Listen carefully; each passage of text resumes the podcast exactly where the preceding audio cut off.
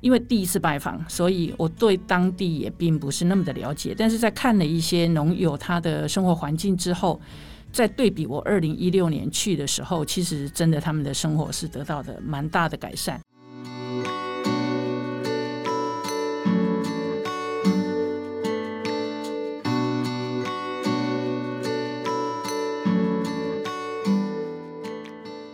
欢迎收听一篮菜真心话。你好，我好，共好。议题时间，我是今天的主持人邦文。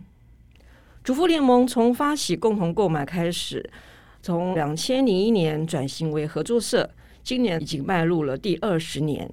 我们除了与台湾本地的生产者协力合作之外，我们也与国际上的生产者合作。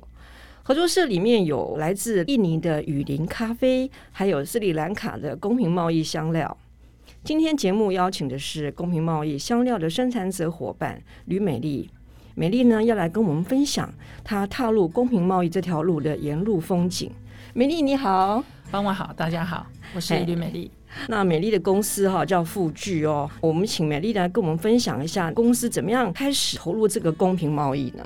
我是在二零零二年的时候，那时候离开我先生经营的公司。那离开之后，那小孩子还小嘛，那我就跟我现在的股东说，我来卖油好了。那时候他进口的油品就是葡萄籽油、橄榄油这些。那时候台湾有机市场刚刚开始，所以我就进入这个市场，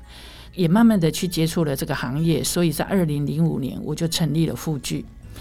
那成立富聚之前，其实我有一点点跟合作社有合作的关系。那那时候我是提供给合作社小蓝莓跟小红莓。那合作了一两年的时间之后，当时的产品部的专员姓林，那他觉得我好像还蛮适合做公平贸易的一体性的产品，所以他就提供了一些跟公平贸易相关的网站让我去参考。那在这个过程，我就找到了 Eco Exchange 的有机调味可可粉。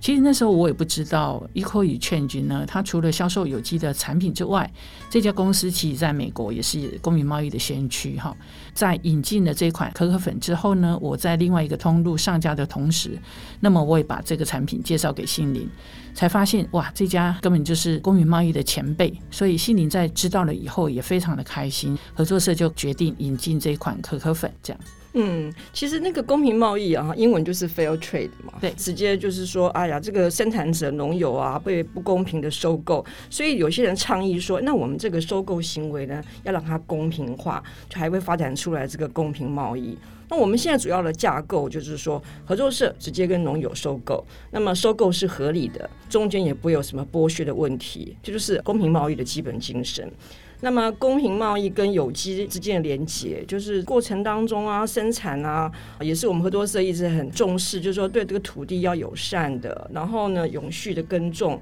不用农药，不用这些化肥，所以它有别于有机耕种的话，公平贸易呢，它比较多的是还有人道上面这样子一个一个关怀。可是，一般民众在台湾的话，好像听到公平贸易比较多产品就是咖啡豆吧，再来是用品啊，还有一些衣服之类的。但是，好像美丽的数据，你们公司呢，超过百分之九十都是跟公平贸易有关系，对不对？是的，是的。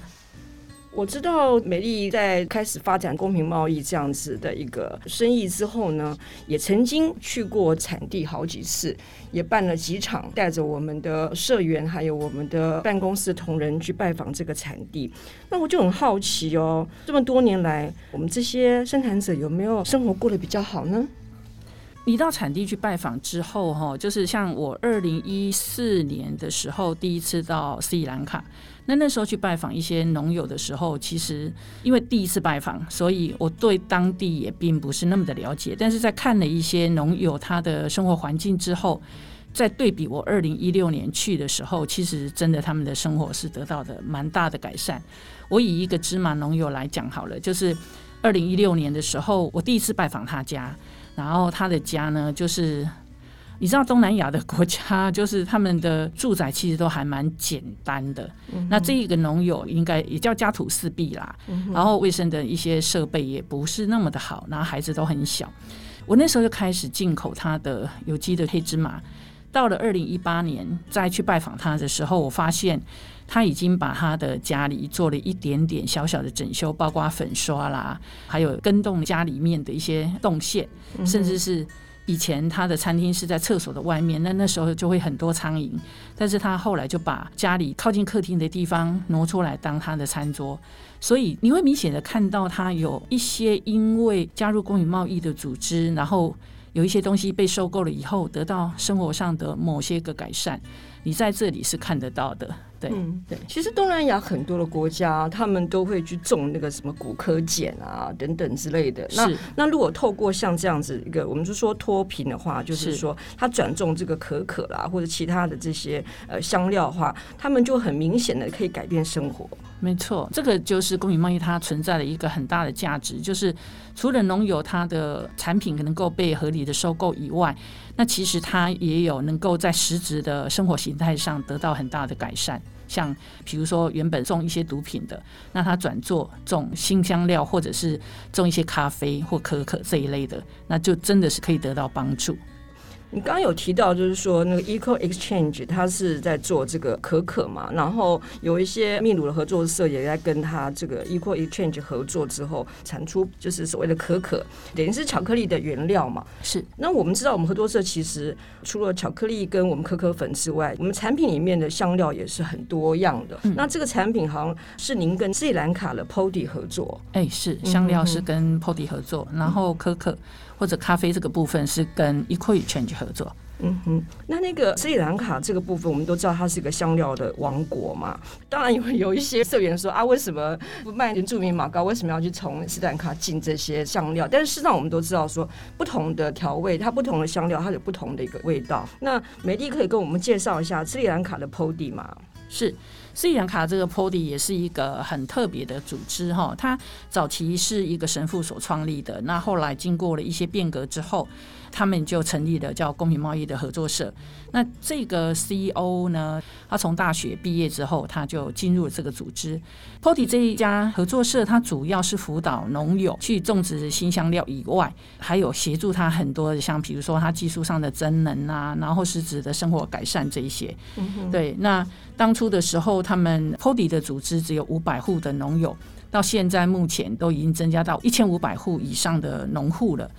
他一户是差不多六个人，因为他们生育力蛮强的，所以在斯里兰卡，他一个需要很多人力支出的一个国家，其实这样的人力对他们来讲是很大的一个帮助。那因为大家也知道说，斯里兰卡它其实是内战非常久，直到二零零九年的时候内战才结束，可想而知，就是它国内的整个政治的影响，所以导致它经济其实是非常的落后，甚至是。产业道路啊，这些都没有办法得到很完善的一个建造。我就说，我们台湾到处都有快速道路跟高速公路，在斯里兰卡其实只有一条短短的快速道路，然后那个距离可能很短，就是可能从南港到新义区这里，那下去了就开始走红土路了。那所以，Podi 在斯里兰卡在帮助农友之间收购很多的辛香料，然后他去成立的这个组织。他会分区去种植，比如说种姜黄、肉桂，然后每一个它的产区都会推派一个代表，那 Podi 就会直接跟这位农友代表做收购，这样。那其实我看到的是 Podi 他对于农友之间的亲力亲为，那他们彼此建立的很多的密切的关系，其实是很令人感动的。所以你前前后后好像去了三趟嘛，我记得。对，本来去年二零二零年要去，但是就是疫情的关系，所以可能还要再顺延了。所以说，像这样子的一个合作呢，然后能够让当地农民真正能够改善他们的生活，房子改善啊，还有小朋友的教育等等之类的，还有妇女的那个 empower 真的等等的。但是呢，还是有一些人哦，因为我们收听我们节目的有可能不是我们的社员，对不对？有些人会想说，哎呀，这个公贸易东西为什么卖那么贵？为什么一样是超市里面卖的这些香料，为什么它会比较贵这样子？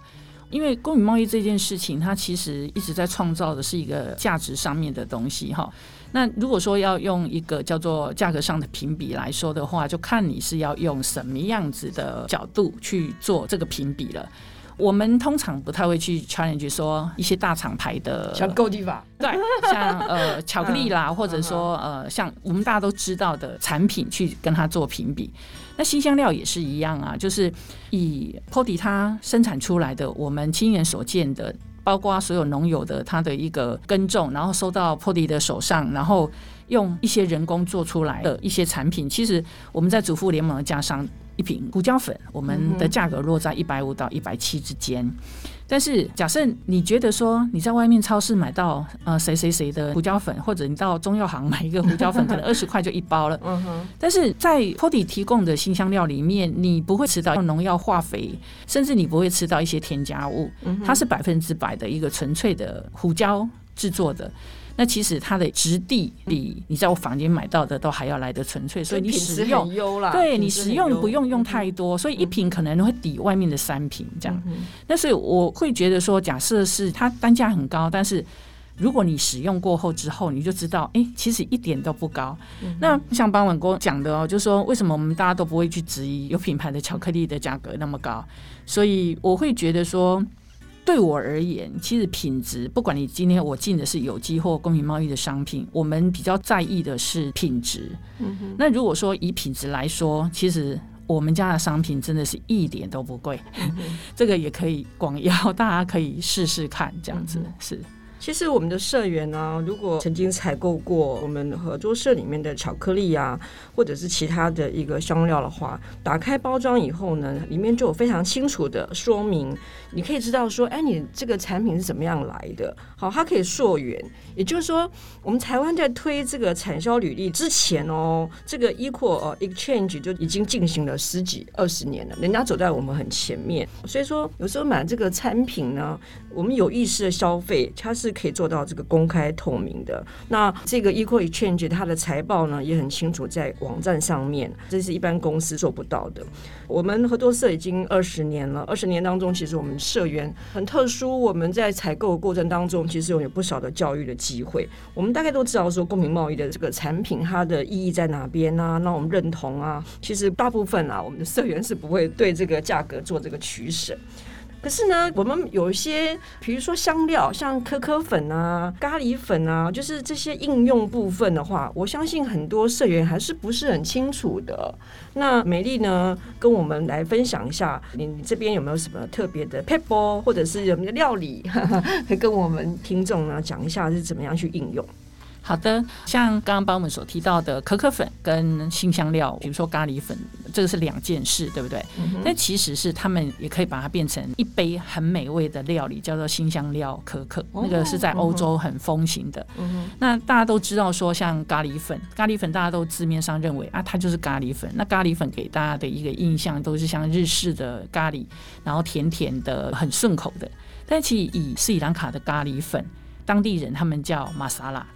那每一家它都有玛莎拉不同的配比。我们每一次到农友家，他从厨房里面料理出来的玛莎拉的那个食物，其实每个农友都不一样，他们有自己的比例的玛莎拉。那咖喱粉不要把它认为它是咖喱粉，它其实就是综合性香料。综合性香料它的用途就很广泛，比如说你可以用在当腌料上面。你可以把它用在汤里面，你甚至可以把它拿来炒各种面条或者是饭类这些东西。然后你只要你想要吃的任何的综合性香料做成的一些食物，你都可以加上我们家的咖喱粉。那咖喱粉我们在合作社上面有两个口味，也会依据你自己的喜欢选购，像不会辣的跟会辣的。那我觉得这两个不同的一个口味去把它搭配在一起。其实做出来料理会非常非常的好吃。嗯，那我刚刚跟各位讲说，就是在欧洲很风行的香料可可。其实香料可可就是你可以把你的可可粉，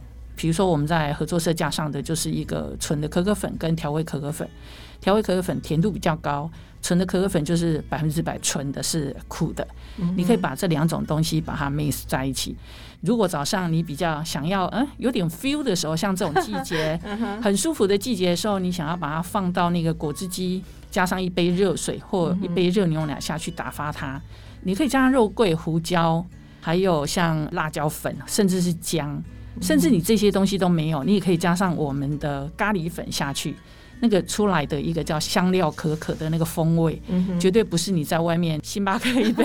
可以比拟的。对对对，嗯、所以我也蛮邀请大家可以来试试看，像这一类的商品、嗯、是。像现在天气越来越凉了，刚刚美丽跟我们分享这样的一个香料可可饮呢，就会喝起来呢就觉得很舒服，啊，是一个很不错的一个选择。嗯，非常感谢美丽今天跟我们分享这么多公平贸易的故事。那其实我们只要认同公平贸易的理念，我们去买公平贸易的商品，我们都直接帮助了在地球另外一端的生产者，帮助他们脱贫，让他们不要再是被剥削的一方，共创更美好的永续的生活。那再次谢谢美丽今天的参与，然后各位社员、各位听众，我们下次见。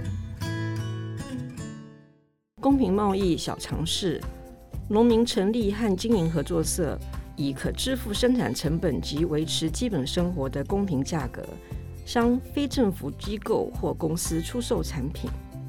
农民与外国买家建立直接联系，从而更有力地影响商品的价格。买家预先支付一笔款项，并签订一份较长期的购买合约，保障小农的生计。而农民呢，也可更好地计划他们的种植生产，利用不损害环境的种植方法，确保土地的土质得以维持。部分的利润回馈社区，改善种植技巧和生产加工技术。特别呢，设定社区发展基金。农民自行决定如何促进社区的长远持续发展，例如新建学校、安全的饮水设施、诊所等等。